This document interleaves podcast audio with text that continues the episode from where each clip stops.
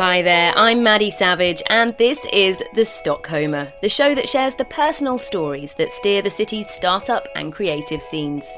This week, we're doing something a bit different and bringing you our first episode recorded live in front of an audience.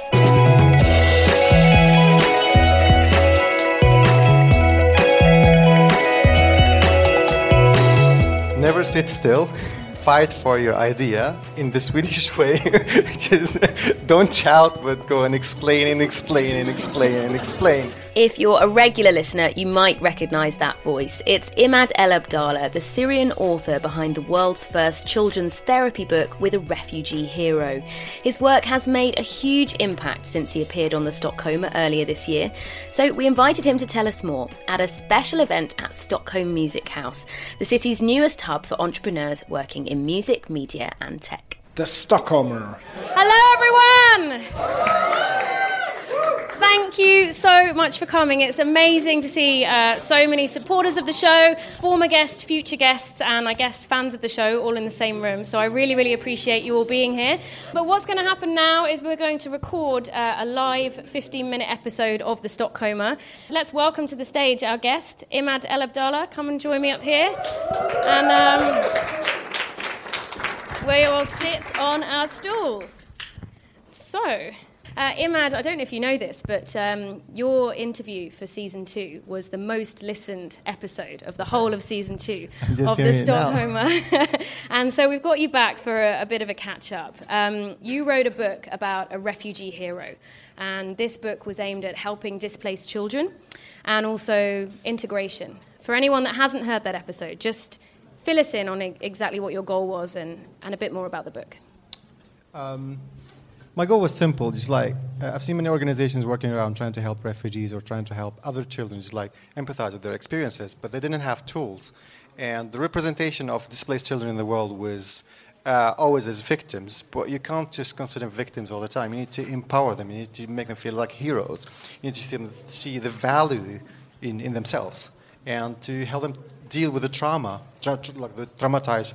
They're traumatized. They have PTSD. So it's like if you give them a tool to deal with what they have, they'll become healthy citizens. So, uh, for those who haven't heard of the book, just give us it in a nutshell. Who stars in the book? What's it about? Uh, the book is about just a little girl, eight years old. Her name is Sarah, and the name was chosen because it appeals to all children from more ethnic or religious backgrounds.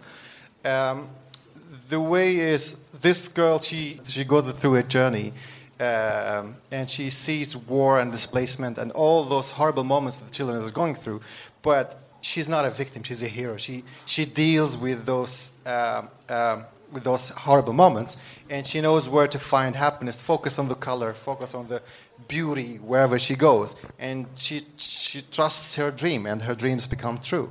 And that's a role model for kids. So you wrote this book and you funded it through crowdfunding. And just as we were recording um, our episode back in January, you'd, you'd, managed to secure crowdfunding for about a thousand of those books to go into print. So what happened next? Oh, many good things happened after. It's like the first time we tried to, to uh, start in Stockholm, so especially I'm also a refugee from Syria.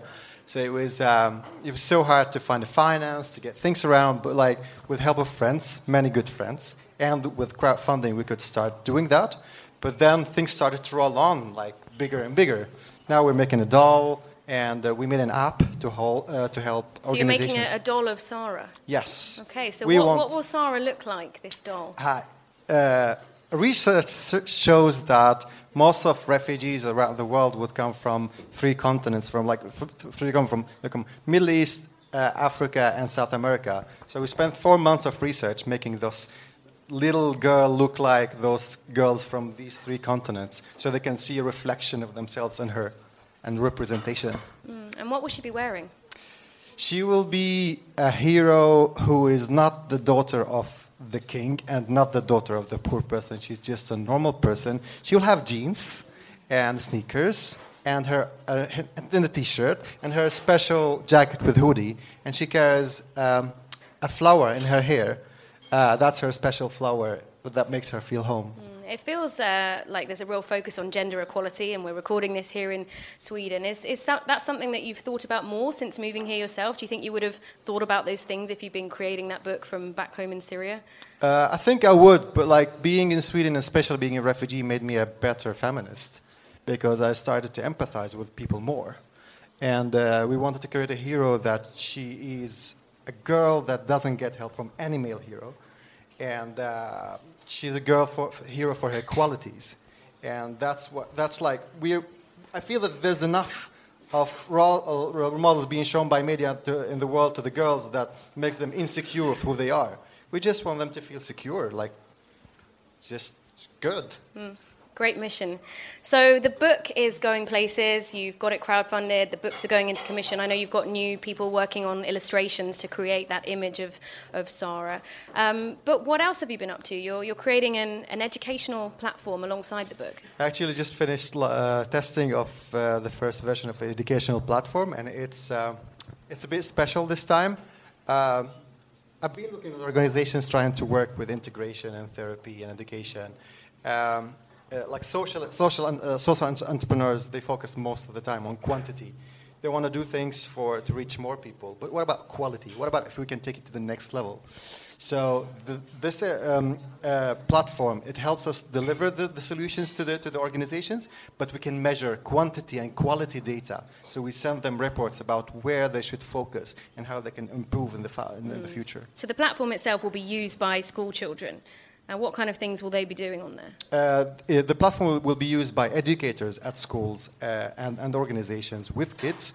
They will have full control over the classroom. Uh, they will deliver all those uh, messages in a fun way. Uh, and we will put quizzes and, and, questionnaires made by psychologists and sociologists so we can uh, analyze those questions and send reports. Okay, so very much focusing on the educational aspect. Exactly. You mentioned that you're now working with other organisations here in Sweden, but in the first episode of your podcast, you talked about how it was actually very hard to get funding. It was hard to get taken seriously, hard to get uh, taken on board. What's changed? Um, I believe it's just like people started to trust when they see results. At the beginning, uh, I went to all organizations trying to knock the doors. Please take this for free. Like, this is yours. I don't want anything. They're like, but who are you? And uh, yeah, there was, um, there was hurting. Uh, they couldn't trust me because, like, yeah, a refugee coming from the middle of nowhere just trying to say I'm innovative. It didn't work. But now, like, with showing results and uh, measuring and improving and being there just around, showing to the world, like, here is how things being done by collaboration between who is here and who's been there. This is how innovation is being created. Now they know us, and now everybody's trying to work with us, which is good. we love everyone. yeah, and you've been in the Swedish media quite a lot. How have you enjoyed or not enjoyed that process? I like being in the Swedish media. It's uh, it's a special experience because first I do it in Swedish. My Swedish is not as fluent as my English. Uh, it's very good. You can test him afterwards. yeah, and uh, I don't know. I prefer English media. you can just go around without any border. Mm. But it's uh, it's a special experience. I love Sweden. It's my home. Mm. Um, Right now, though, the global news cycle isn't really focused on Syria. It's focused on things like Hurricane Irma, what's happening in North Korea, the US. How does it feel as a Syria kind of sitting and, and watching the world not necessarily turn away, but not be as focused on what's happening in your home country? Um, I believe, like, um, the sorry, uh, I feel just like sorry for things happening over there and uh, be, becoming just normal like it becomes just like numbers and numbers and numbers. Uh, there are many other bad things happening in the world that they should be covered. The world should know about because we're all we're all one family. But um, yeah, I mean, my like I just wish that those big game players in the world will make a deal together and stop the misery that's going there. Mm. In the meantime, small steps and good steps from people like you, and you're actually about to do your first ever TED talk. Fill us in on that.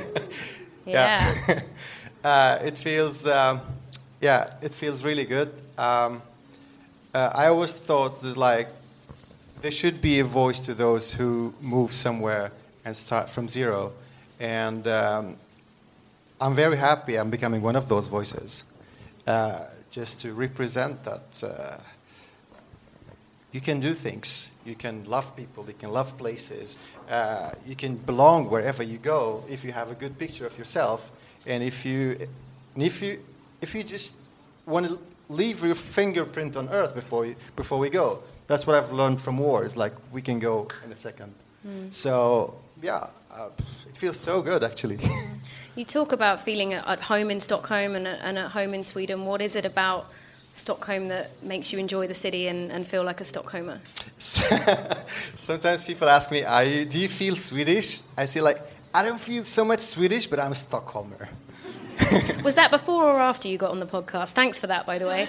trying, trying to get more people to use that actually, phrase. actually, after uh, after the after the episode was being published, uh, we've got many uh, uh much attraction because like so many people listen to the Stockholmer, and uh, Maddy is kind of special journalist when she does her podcast. She talks about uh, things from both sides. So you see you see that she empathizes with the, with the locals and with the uh, expats at the same time. So you see, you see the Stockholm from different angles.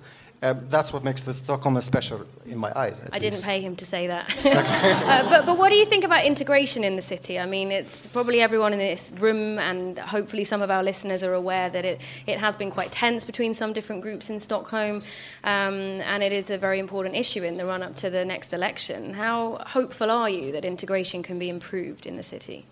Um, I believe the only way for integration is to include the target group with the decision making. This is the basic um, fundamental of uh, innovation. Uh, I'm trying to encourage uh, everyone just to be part of uh, making solutions. Uh, there are a lot of challenges. Uh, Sweden is very has little experience with integration, and but I'm I'm hopeful. I see things going better and better, and we try. We all carry responsibility to push things forward. Mm. So, what is your advice to newcomers or anyone really that uh, maybe has an idea like you did and is struggling to push it forward at the moment, but would like an, to make a name for themselves in the city as well? What would your tips be for them? Never sit still. Uh, fight for your idea uh, in the Swedish way, which is don't shout, but go and explain and explain and explain and explain. It will work at the end. So, jantelagen lagom. exactly. Okay, well, Imad, that is 13 minutes. So, what with the music and the introduction, that's a full 15 minute podcast. Uh, really, really interesting to speak to you. Thank you so, so, so much for your time. Uh, please give it up for Imad Elabdala. Thank you. Thank you.